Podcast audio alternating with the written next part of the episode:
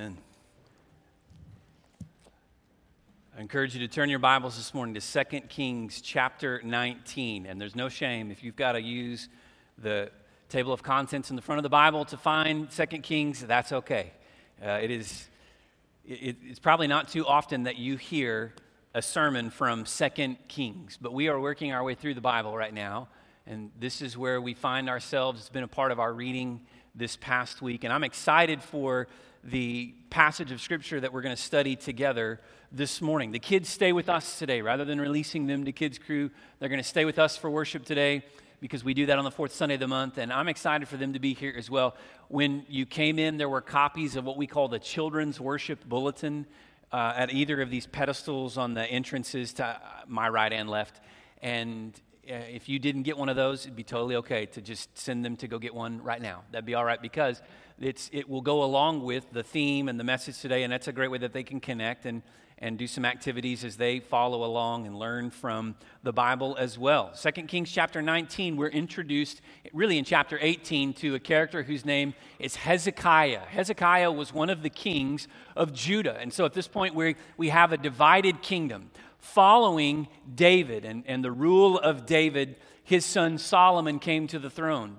And Solomon ruled for a number of years as well. But after the time of Solomon, there was contention. There was struggle between the sons of Solomon over who would be the king over the nation of Israel. And that ultimately led to a divide, a divide between the, king, the, the kingdom, as we know, that became a divided kingdom, between the tribes of Levi and Judah, which were the southern kingdom, which we began to call, or historians began to refer to as Judah. And then the tribes of the north, the northern 10 tribes, which continued using the name Israel. So there's a divide here between Israel and between Judah. And there are a series of kings who reign over each kingdom. And what we see is a similar pattern that plays itself out in, in both parts of the kingdom that there is a succession of kings that, that just to, they, they seem to descend into moral bankruptcy, moral chaos, that, that one after the other, they, it's like they make worse and worse choices and lead the nation of Israel further and further away from what God had called them to do. Along the way, there would be some bright spots. Along the way, there might be a king who, who honored the Lord, who did a few things right, maybe even who, who tried to lead the nation back, but it would only last for a period of time. Now, in that sense, this period of time is very similar to the time of the judges, if you remember, and if you read through the story of judges, because what we see is it's like with each leader, things get a little bit worse. With each person who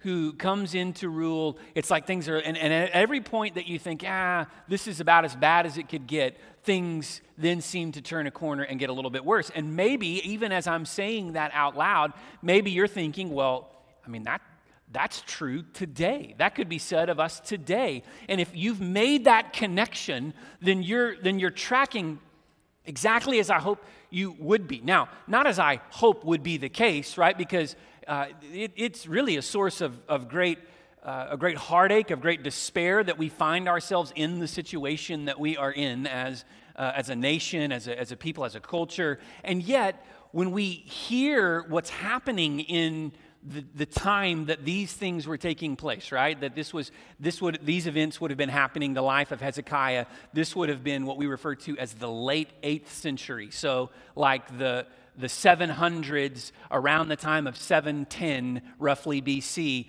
were the events that were taking place here in the life of Hezekiah in the, in the time of the monarchs of the divided kingdom. And so, events that were happening really thousands of years ago are so much like events that are taking place today. And one of the things that I hope that you learn is that the lessons that we gain from studying the scripture, from looking at the stories of real people with real problems and real situations, I hope that you can begin to say, well, okay, so the lessons that were true then are true now. Because the ways that we saw God work then, the way that we see God speak, the way that we see that people ought to live then is not too dissimilar from now. Although, admittedly, our lives are completely different from the life of people in the ancient Near East, right? Yes. In so many ways, our lives are nothing like theirs. And yet, really, in a lot of in, in a lot of senses, we, we share much in common. And I hope that you're connecting those dots. I hope you'll see that even this morning. Because what we see in the life, in the, in, in the reign of Hezekiah, is a king who sought to do what was right. He was an imperfect man. He was not a perfect king. He was not the perfect leader. And yet, he was a godly man who sought to do what was right and sought to lead the nation of Judah to honor the Lord and do what was right. And so we see how God works in the life, in the reign of Hezekiah. So Hezekiah comes to the throne following his, his father, who was known as Ahaz. Ahaz was a wicked king. Ahaz was uh, a wicked king who did many evil things in the sight of God. And yet, when Hezekiah came to the throne, he sought to correct those wrongs. He sought to right the wrongs, to change the course, to lead the nation back to where they ought to be. When I was a young boy, people would often refer to me as little Randy at times because my dad's name is Randy, and I was just a lot like my dad, both in terms of just my physical appearance, but also personality and other things.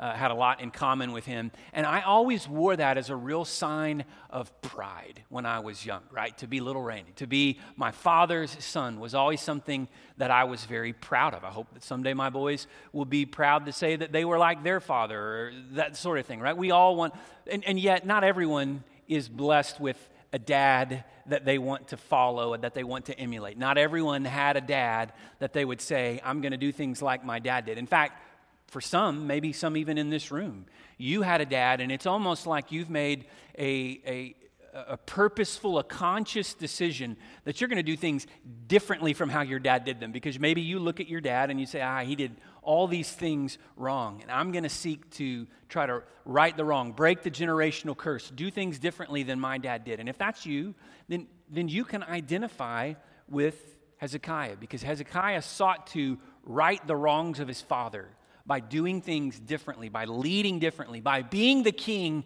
that his father wasn't.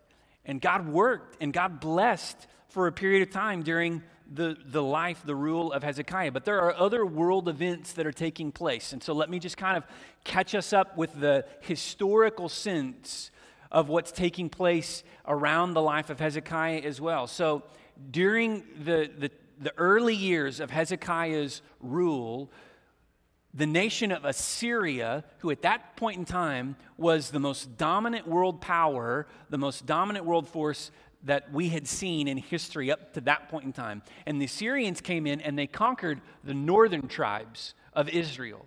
And so they conquered the northern tribes, and when that took place, when the northern kingdom fell, Hezekiah saw the sort of the proverbial writing on the wall. And so he began to he began to take steps to try to strengthen and fortify Judah and the city of Jerusalem, which was Judah's capital, to ward off the the coming, what he saw as the coming invasion of the Assyrians. And also at that point in time, he began to seek alliances with other nations. And so one of the nations that Hezekiah sought to align or ally Israel with were the Egyptians. Well, that drew the ire of the Assyrians. The Assyrians did not want the Israelites to align with, to partner with, or, or create any kind of a, a treaty or a pact with the Egyptians. And so when that took place, then the king of Assyria, who we're going to be introduced to here in the story, his name was Sennacherib, he, he sieged on Lachish, which was a region of Judah, and he sought to, he sought to capture the city of Jerusalem. And when all of these things were taking place, Sennacherib sent some of his generals to the front. And there they met with some of the sons of King Hezekiah. And they had, they had this, uh, this, this meeting, this, this meeting to determine what was going to take place. And it's interesting when you read in the story, what you read is that Hezekiah's sons said to the, the generals of, of the Assyrian army, they said, Would you speak to us in Aramean, which was the language of the Assyrian nation or the Assyrian court, would you speak to us in the language of Aramean, not in the language of our people, not in Hebrew, so that the people don't hear you? And after he said that, the general of the of the Assyrian army spoke loudly in Hebrew so that all of the people on the wall of Jerusalem could hear him. And he began to taunt them, and he began to taunt their God. And he began to say, What will save you? We have conquered 46 other fortified cities and many other armies and many other nations like your nation. And their gods didn't come to their rescue. Who will save you when the Assyrians come to conquer you?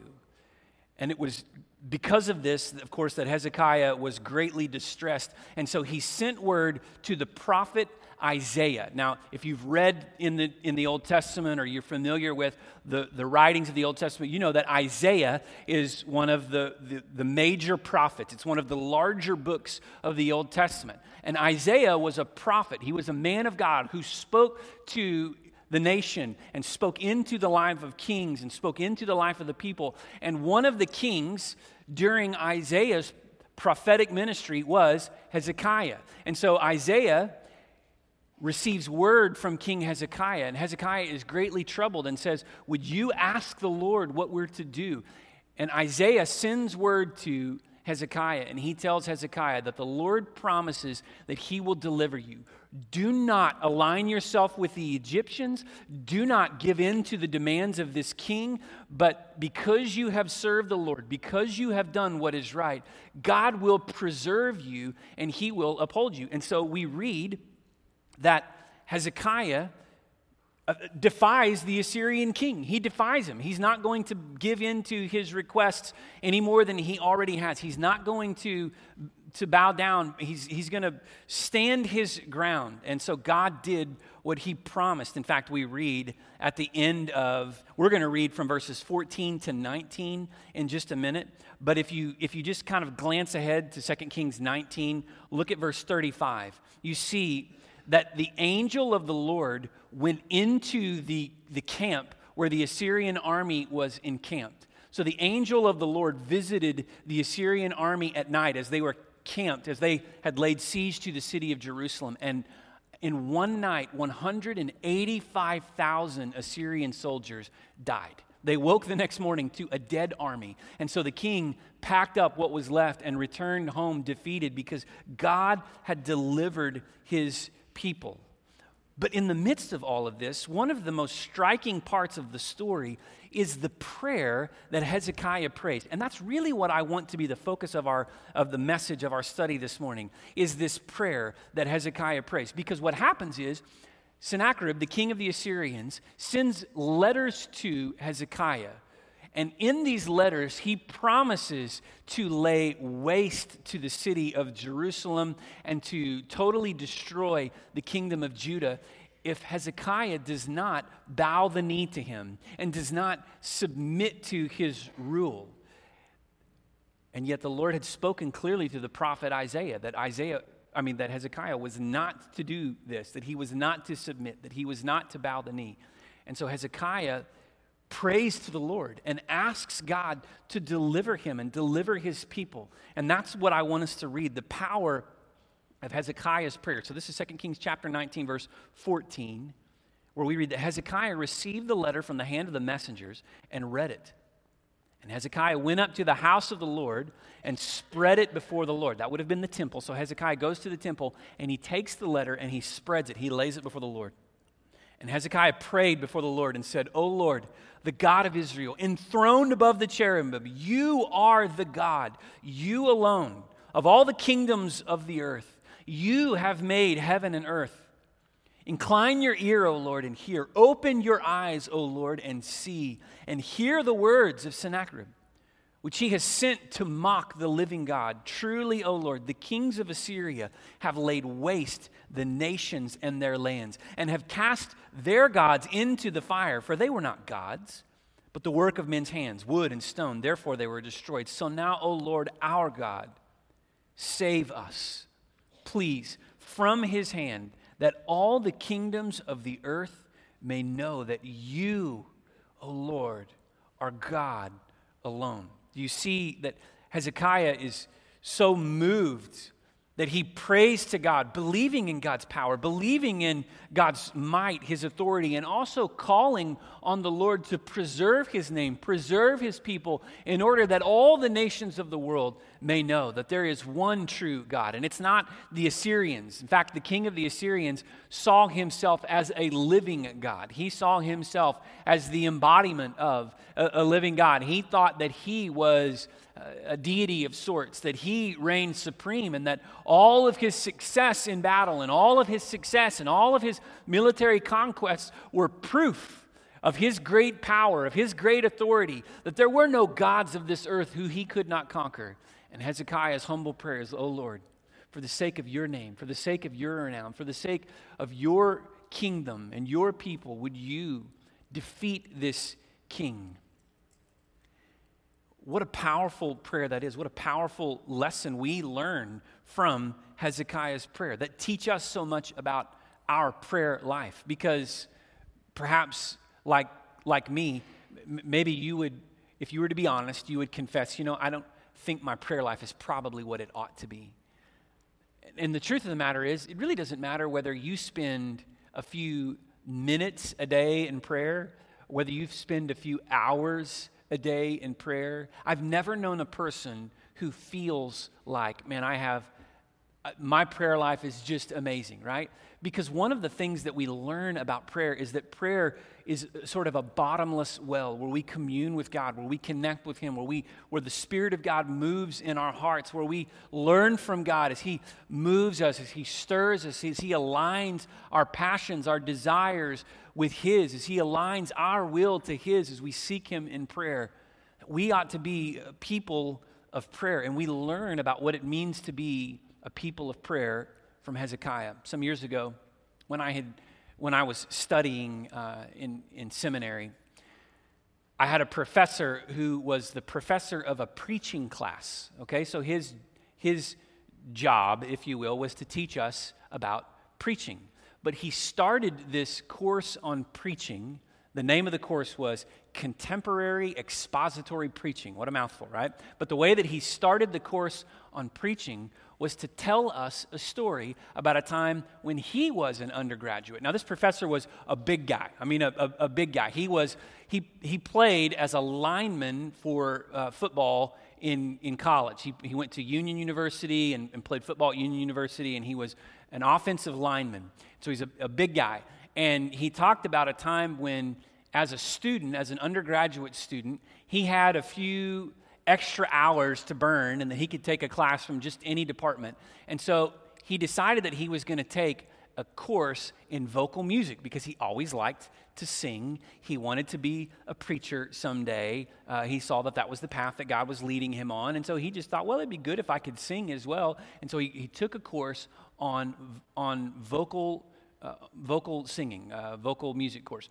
And in this course, uh, he said that the very first day he came in and the, and the, professor had him to sing something and the professor basically said no no no no no you're doing it all you're doing it all wrong and, and the, professor, the professor said to him before i can teach you to sing i've got to teach you to breathe and so the professor had this big guy this big football player guy, had him lie down on the ground. And he said, My professor wasn't a very big guy. And he said, Okay, I'm going to stand on you. I'm going to stand on your chest. And so the professor literally stood on him, stood on his abdomen, and said, Put all of his weight on him and said, Okay, now breathe. And uh, at first he was like, I, I can't breathe. And he, the professor said, You're a big, tough guy. Come on, breathe. And so he, he would breathe. And, and he said that he had to really reach deep and really breathe from, from, from his gut, sort of, right, in order to breathe with the professor putting all of his weight on him. And the professor said, Those are the muscles I want you to use when you sing. And so this was the point that the, the professor made with the preaching course. He said, Men, before I can teach you to preach, first, I've got to teach you to pray. Because before you ever go to people and, and claim that you've got a word from the Lord, before you are ever going to preach to, to others and, and, and dare to tell them what God says to them, first, you've got to spend time alone with God. You've got to spend time alone with the Lord in prayer. Now, I tell you that story because that's that's impacted me in a great way, and that's really helped shape my ministry and the way that I do things. But I also think that that's very practical. You may not think of yourself as a, a preacher of sorts, but every one of us have a role to play in God's kingdom. And a part of that work that we're all called to is to proclaim the gospel of Jesus. The word preach, in fact, in the New Testament, that word can also be translated as proclaim. And so, every one of us, you may not do what I do. You may not stand in a pulpit and preach the word to people, but we all have a role in proclaiming the word of God, proclaiming the gospel, proclaiming the excellency of Christ for others. But before we can ever hope to share that message with others, first, we have to learn to commune with God to go before Him in prayer, to align our hearts, to align our lives, to align our desires with the Lord in prayer. My hope is that we will learn from this prayer of Hezekiah some important instructive things that will, that will help us in our prayer life as well. The first thing that we see is, is this, and no, you'll notice, of course, on the backside of your worship guide, you can follow along, that when we pray, we must recognize God's power. We must recognize God's power. Think about it this way it wouldn't do us any good to go to the Lord in prayer if we didn't think that our prayers would actually accomplish anything, would it? Why would we pray to God if we didn't believe that, that the Lord has power to hear and to answer our prayers? And so when we go before the Lord in prayer, we must recognize his power. Notice how Hezekiah does this in his prayer. We read that Hezekiah prayed before the Lord, O Lord, the God of Israel, enthroned above the cherubim. You are the God, you alone of all the kingdoms of the earth. You have made heaven in earth. And so he recognizes God's power. Oh Lord, you are God. The Assyrian general, he's not God. The gods of the other nations that the Assyrians have conquered, they were not gods. They were just false idols made of wood and stone. These were the object of men's design. But, oh Lord, you are God. There is none like you. There is none who has power like you. He recognized God's power. And one of the things that we need to do in prayer is to recognize God's power, which means that we must humble ourselves, right? We must submit, we must yield, we must bow ourselves to the Lord in prayer, recognizing His power over the things in our lives, recognizing His power and His authority over all the things that we would bring before God in prayer. We recognize His power. I find it interesting here that in, in the way that Hezekiah words this, enthroned above the cherubim, you are God, you alone of all the kingdoms. Essentially, what Hezekiah is doing is he is ascribing to the Lord his greatness. He's saying, God, you are, you, there is, there is nothing that compares with you. You're greater than all the other powers, all the other authorities, all the angels, all the realms. Lord, you are greater than all of it. He recognized God's power over all things, and we would do well when we pray, not just with our language, mind you, because it's one thing to give lip service, but it's another thing to actually believe in our hearts that the God we are praying to has power. And if you really want to know what you believe about God's power, then keep track of what it is that you pray for. Because what we pray for actually tells us a lot about what we believe uh, about the one that we're praying to. What we pray for, what we ask God for. Are the things that you are praying to God for things that you could accomplish without Him? Things without His intervention, without His? Or do you, do you dare boldly to go before the God of all creation and pray and ask for Him to do what only He can do? To ask for His might, to ask for His power, to ask for Him to move we ought to recognize God's power. And part of that even comes just into practically what it is that we're praying for. The second lesson that I, we learn from Hezekiah's prayer, though, is that we would request God's intervention. Not only that we recognize God has power, but that we ask Him to move in our lives in light of that power, in light of who He is, in light of His authority, in light of things that we say, Lord, would you work in my life in this way because of your authority, because of your power? That we request His intervention in our lives. Verse 17, He prays, rather in verse 16 he prays, Incline your ear, O Lord, and hear. Open your eyes, O Lord, and see. He's asking the Lord, Lord, do you see these things? Do you hear these things? Lord, I'm asking, you know all things, Lord. You know what's taken place. You know what this wicked king has said, how he has mocked you before your people, before the nations. You know the things that he's done, Lord. Would you, would you intervene on our behalf? Asking God to move in a way that would bring honor to him, in a way that would glorify him. Not, in a, not so that Hezekiah would be exalted, not even so that Judah would be exalted, but so that the Lord would be exalted among the nations. And when we pray, we ought to seek God's intervention, not just so that we get what we want, not just so that God would work and, and, and we get our way, but we ought to seek God's intervention in a way that would bring honor and glory to Him. It was so great a minute ago, even when Reagan prayed and he prayed, Lord, forgive us when we make it about us. Which we do that, don't we? Isn't that the way that we live our lives so much of the time, even our spiritual life, that we make it about us? That we want to see God do what we want Him to do. And we want God to work on our timeline and our agenda according to our plans and our purposes. And frankly, we get, we get frustrated when He doesn't. But what we, what we really believe shows up not just when we pray to this God who is powerful, but when we ask, as Jesus taught his disciples to pray, Your kingdom come, Your will be done. When we pray that God's work would be done in His way, on His timeline, according to His timetable, according to His plan and His agenda, not so that we would be exalted, but so that He would be exalted through us. We request his intervention, as it were. We request his work, his power, his movement, not so that people would think more of us, but so that people would see Jesus in us. That's the point. That's the purpose. Third, we renounce worldly ways. We learn here from Hezekiah to renounce worldly ways. Hezekiah goes on to say, these, the, the, king of Assyria, the kings of Assyria have laid waste to nations and their lands. They've cast their gods into the fire. He's talking about, so this worldly king has conquered these other worldly kingdoms. But Hezekiah is saying, Lord, all that comes to nothing because that's all, that, these were false gods conquered by a wicked king. All that means nothing before you. He renounces the worldliness of this king and his works and his and his might. And he's praying instead for God's power to be on display. When we pray before the Lord, may we too renounce worldly ways. We don't pray seeking for God to exalt us. We don't pray just asking for God to give us all the things as though it, has been described that God is the way that sometimes Christians pray. It's like God is sort of a, a, cosmic vending machine, right? That we go before Him and we put in some prayer and we say, All right, give me this.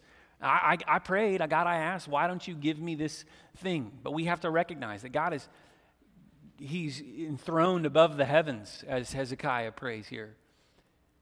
He is powerful. He is, he is authoritative. He is over all things. And so when we pray, we renounce this world and, this, and the worldliness. We're not asking for God to, to do things that would, we don't pray that God would exalt uh, us, but that He would exalt Jesus through us. We don't pray that God would make much of First Baptist Church, but that he would make much of Jesus through First Baptist Church. We don't pray that God would do great things for America, but that God would reveal himself in America and through our leadership, and that he would use us to be a light to other nations, right? You see the point? You see the difference? It's not God exalt us, lift us up, make much of us. It's God, may you be exalted in us, through us, by our works. We renounce worldliness and we pursue godliness. God, may you be exalted among us. And then finally, in Hezekiah's prayer, we see that he receives salvation. Verse 19. So now, O Lord our God, save us, please, from his hand, that all the kingdoms of the earth may know that you, O Lord, are God alone. What was the purpose of salvation as Hezekiah saw it? For the display of God's greatness, for the display of God's glory. The reason that Hezekiah prayed that they might be saved is so that the power of God would be on display through them. The same reason that we should pray and seek God's sal- seek salvation from the Lord, the same reason we turn from our sin and turn to Jesus as Savior is again not to make much of us, but so that we become a part of his kingdom. We receive the adoption as sons through faith in Jesus Christ, that we receive what we could never earn on our own forgiveness of sin, newness of life in Christ, in order that God's greatness and his glory would be on display in us because God gets the glory when we turn to him for salvation. God gets the glory when we turn from our sin and turn to Him as Savior. God is glorified among us, His power made known in our lives when we humble ourselves, when we confess that there is no salvation, there is nothing else, no name whereby we can be saved. When we look to Him for our salvation, for our deliverance from sin, when we turn to Him in faith, God is glorified. Which is why I often say that God is always at work in a way that is for His glory and your good. Because when God's glory is displayed in your life, you get the benefit, you receive the good. When God is glorified, when He is exalted, you and I receive the blessing that, that comes from that as well. But the reason we seek that is not for the blessing, but for, for the one who saves, that we might be submitted, surrendered to Him, that we would receive His salvation. And, and salvation came to Hezekiah. Think about that. Try in your mind, even if you can, to picture an army of 185,000. I don't know what the largest physical gathering of people that you've ever been to is, uh, but I, I, imagine that it's not 185,000. In, in, fact, uh, a lot of football teams are having their spring game right now, and, and if you were to go to uh, Owen Memorial Stadium in Norman, and, and you were to be there on a, a Saturday this fall, there's going to be just north of 85,000 people that fill that stadium, okay? And that's a lot of people. That's a lot of people in that football stadium. Add 100,000 more, right? Double it and then some. And that's, that's the number of the Assyrian army that died just because the, because the Lord sent his angel to visit them to bring death and destruction. Why? Because that's the power of this God. Solomon wrote in the Proverbs that the king's heart is like a river of water in the hand of God. He steers it where he will. This same God has power and might to do all that he will, all that, that he would do. And when we come to him in prayer, we humble ourselves before him. We seek that power to be at work in us first and then through us so that Jesus may be exalted like my professor said, before you can do anything else, you've got to learn to pray. May we learn to be a people who seek the Lord in prayer so that His glory and His goodness may be revealed through us so that others would see Jesus on display in our lives. And the last thing I, I would say about all of this this morning is just simply the reason that Isaiah, excuse me, Hezekiah sought salvation from the Lord is because there was no one else by which he could be saved. As great of a man as Isaiah was, Isaiah was powerless to save Hezekiah. As, as great of a king as Hezekiah was, he, he did not have what it took. Even, even as great of, of a king as, as, as, the greatest of kings, right? That, uh, let's say his forefather David, who was revered by Hezekiah and all those who came after David, wasn't enough to save him from an army of hundreds of thousands, tens of thousands. But Hezekiah knew that God could deliver him. And so he sought the Lord. And maybe as you're thinking about connecting all of the dots this morning, maybe, maybe you feel like you've turned to all the other things that you can turn to, but you've never been delivered. Maybe you've never turned to Jesus, though the one who truly has the power to save. See, the reason why there's salvation in no one else, the reason why there's salvation in no other God, no other system, no other religion, no other way is because at, at its end, all of that is empty. It's meaningless. It's like, it's like the idols here that Hezekiah prays about. The reason the other gods didn't save the other nations is because they weren't real to begin with, they weren't really God. But Hezekiah prayed, But oh Lord, you are God. And today, if you're here, you've never trusted Jesus by faith, you've never surrendered your life to Him. I pray that today would be the day that you would recognize that there is salvation in no one else, no other name by which we may be saved.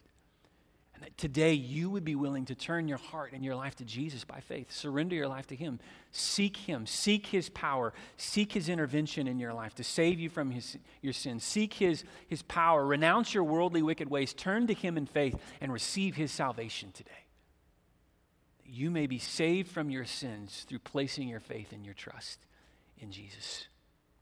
I'd like you to join me now in a moment of prayer, and we're going to prepare for just a, a, moment of response, a time of responseful worship where we, where we sing a song together and, and we point our hearts to the Lord this morning. And even in this time, if God is stirring your heart, then when we when, when we begin singing in a moment after I'm done praying, I would encourage you, you would step out by faith today. If you're ready to trust Jesus, to surrender your life to Him, you would step forward and come, just walk the aisle to the front where myself, Brad will be our staff. We'd love to pray with you and walk you through a prayer of faith that you might surrender your life to Jesus. Or maybe the Lord is, maybe the Lord is burdening your heart today that you would pray the way that Hezekiah prayed, that you would seek the Lord in prayer. Then, even as we respond to the Lord, would you make this your moment? To pray to Him in faith. You can use the steps of this stage as an altar where you might meet with the Lord this morning, but it doesn't take that. You can pray from where you are as well. Just simply connecting with, communing with God in prayer as you seek His power, His intervention. You renounce worldly ways and rest in His salvation. Let's pray together. Lord, we come before you in prayer this morning. And our desire is to humble ourselves and seek your power, seek your work among us. God, may you reveal yourself to us clearly. I pray that if there's anyone here that doesn't know you by faith, this might be the day, this might be the moment that they would turn to you and surrender their life to you, confessing you as Lord and Savior. As we often say, turning from sin and turning to you as Savior, that you might save them from their sins. And Lord, for all of us who have trusted in you by faith, would you continue to work in our hearts as we seek to align our hearts and our lives with you? We want to be a people of prayer, God, who seek your movement, your power at work among us. And so we look to you in faith this morning. Move in our midst, we pray, Jesus. Amen.